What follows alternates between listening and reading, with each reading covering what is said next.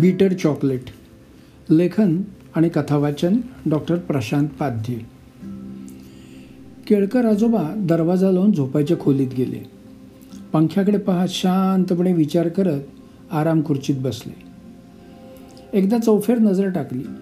काही राहिलं तर नाही ना याचा आढावा घेतला. नंतर त्यांच्या लक्षात आलं समजा काही राहिलं तरी काय फरक पडणार आहे? आपण तर या जगात नसणार मग आपल्यामागे काय होतं याचा आपल्याशी काय संबंध? काही का होईना तिकडे? पण एक गोष्ट विचारात घेतलीच पाहिजे. आपल्या मरणानं दुसऱ्या कुणाला त्रास होता कमा नये. पण असा कुणाला त्रास होणार आहे? शालिनी जाऊन तर दहा बारा वर्ष झाली. अर्थात ती असती तरी आज मरणाचा हा प्रश्न आलाच नसता म्हणा. पण तिचं नधन निधन हे काय आपल्या हातात थोडंच होतं? तसं म्हटलं तर आपल्या हातात काय असतं? आपल्याला उगाच वाटत असतं मी हे केलं आणि मी ते केलं. व्हायचं तेच होत असतं. आपण फक्त एक निमित्त मात्र असतो. आपल्याला वाटतं आपण मुलांना मोठं केलं वाढवलं शिकवलं संस्कार केले यव केलं आणि त्यव केलं. पण आपण नसतं केलं तर काय झालं असतं? हं? काय झालं नसतं? नक्कीच सगळं झालं असतं. कदाचित काहीतरी वेगळंही झालं असतं. आपण आपल्या मुलांना आपल्याला पाहिजे तसं घडवायला बघतो. पण कधी विचार करतो काय की त्यांना काय करायचं आहे काय व्हायचं आहे एखाद्याला इंजिनियर व्हायचं असतं तर त्याचे पालक त्याला डॉक्टर करायला बघतात. एखाद्याला गायक व्हायचं असतं तर त्याच्या पालकांना वाटतं यानं फायनान्समध्ये करिअर करावं. असो. पण आता हा विचार करायचा तरी कशाला? संतोष तर केव्हाच मोठा झाला आहे दोन पोरांचा बापही झाला आहे राजूला आपण इंजिनियर करायला बघत होतो पण काय झालं? झालं ना इंजिनियर झाला झाला इंजिनियर. पण कसला? कुल्प आणि तिजोऱ्या हातोहात उघडणारा. सध्या काय करतोय देव जाणे. कुल्प तिजोऱ्या फोडतोय की कुठे चार भिंतीआड खडी फोडतोय. तो आणि त्याचं कर्म समजवायचं तरी किती? किती तमाशा करायचा घरात? शेवटी हाकलून दिला. तुझा आमचा संबंध संपला. म्हणून घराबाहेर काढलं. तेव्हा जीव शांत झाला. शांत झाला म्हणायचा की डोक्यात त्याच्या काळजीच्या भोंग्याला भाडेकरू म्हणून कायमचं ठेवलं तेच कळत नाही. राजूच्या मर्दुमकीमुळं संतोष सर आपल्या आपल्याला एखादा भाऊ आहे हे म्हणतच नाही. आणि समजा म्हटलं तरी असा काय फरक पडणार होता? तो तर कॅलिफोर्नियात आणि हा इथे नाशिकमध्ये किंवा जेलमध्ये. पण मला कळत नाही आहे मी आता या गोष्टीचा का विचार करतो आहे आता काही वेळात माझा या जगाशी संबंध संपणार आहे. मग हे शेवटचे क्षण या फालतू कारणांसाठी का खर्च करायचे? माझे असं अगं अगं मशी मला कुठे नेशी? तसं तर नाही ना होत. की माझा विचार अजून पक्का झाला नाही आहे नाही नाही. माझं माझं पक्कं ठरलं संपवायचं म्हणजे संपवायचं. हे जीवन आता संपवायचं. आता यू टर्न नाही. तेवढ्यात केळकर आजोबांच्या लक्षात आलं की हॉलमधला दिवा चालूच राहिला आहे शिवाय हॉलमधलं स्टूल पण आणायचं राहिलं आहे नाहीतर उभं कशावर राहायचं? आणि फास गळ्यात अडकवल्यानंतर पायानं लाथाडायचं काय? पण ती फासासाठी आणलेली दोरी जरा कडकच वाटते. जरा सॉफ्ट असती तर बरं झालं असतं. म्हणजे निदान मानेला टोचली तरी नसती. लाथेनं स्टूल ढकलल्यावर मानेला झटका बसतो काय? दुखतं काय? फास लागला तरी काही काळ तरी लागेलच नाही का मरायला? एक गाव दोन तुकडे थोडंच होणार आहे. मग त्या दरम्यानच्या काळात काय वाटत असेल? घुसमटायला होतं काय? अरे केळकरा मेल्यानंतर सॉफ्ट काय आणि कडक काय? दुखणं काय आणि घुसमटणं काय? असा काय फरक पडणार आहे रे तुला? मेलं की संपलं. अर्थात हे आपलं पहिलं फासावर जाणं असल्यामुळं असं वाटणं स्वाभाविक आहे.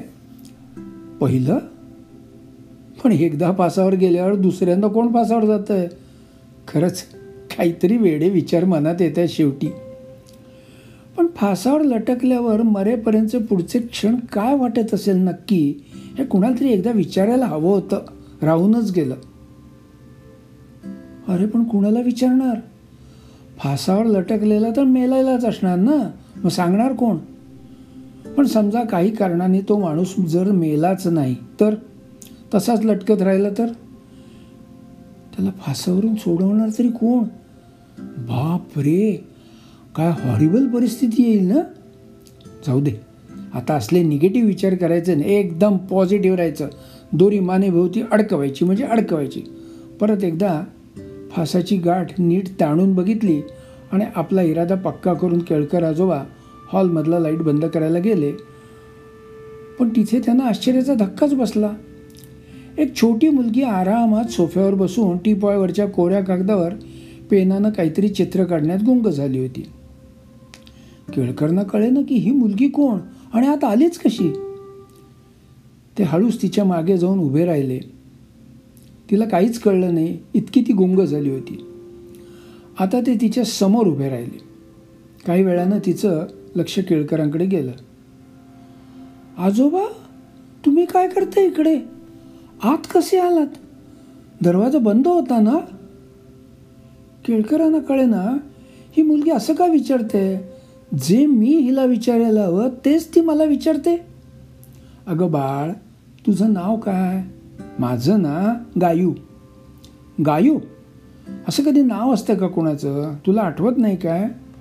मला चांगलं आठवतं. माझं नाव गायूच आहे. तुमचं नाव काय आहे आजोबा? आजोबा.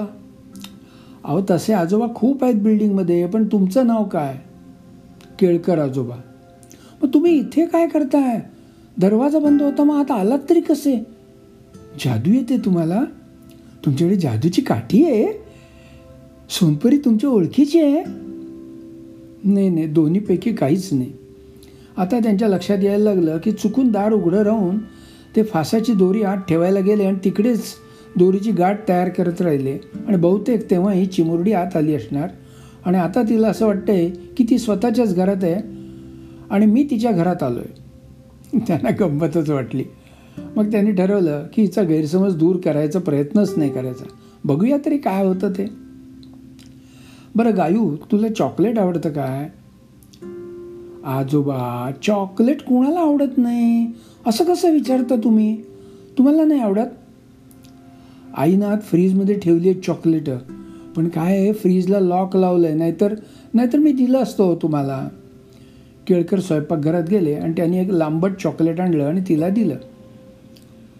तुम्हाला कशी मिळाली फ्रीजची किल्ली?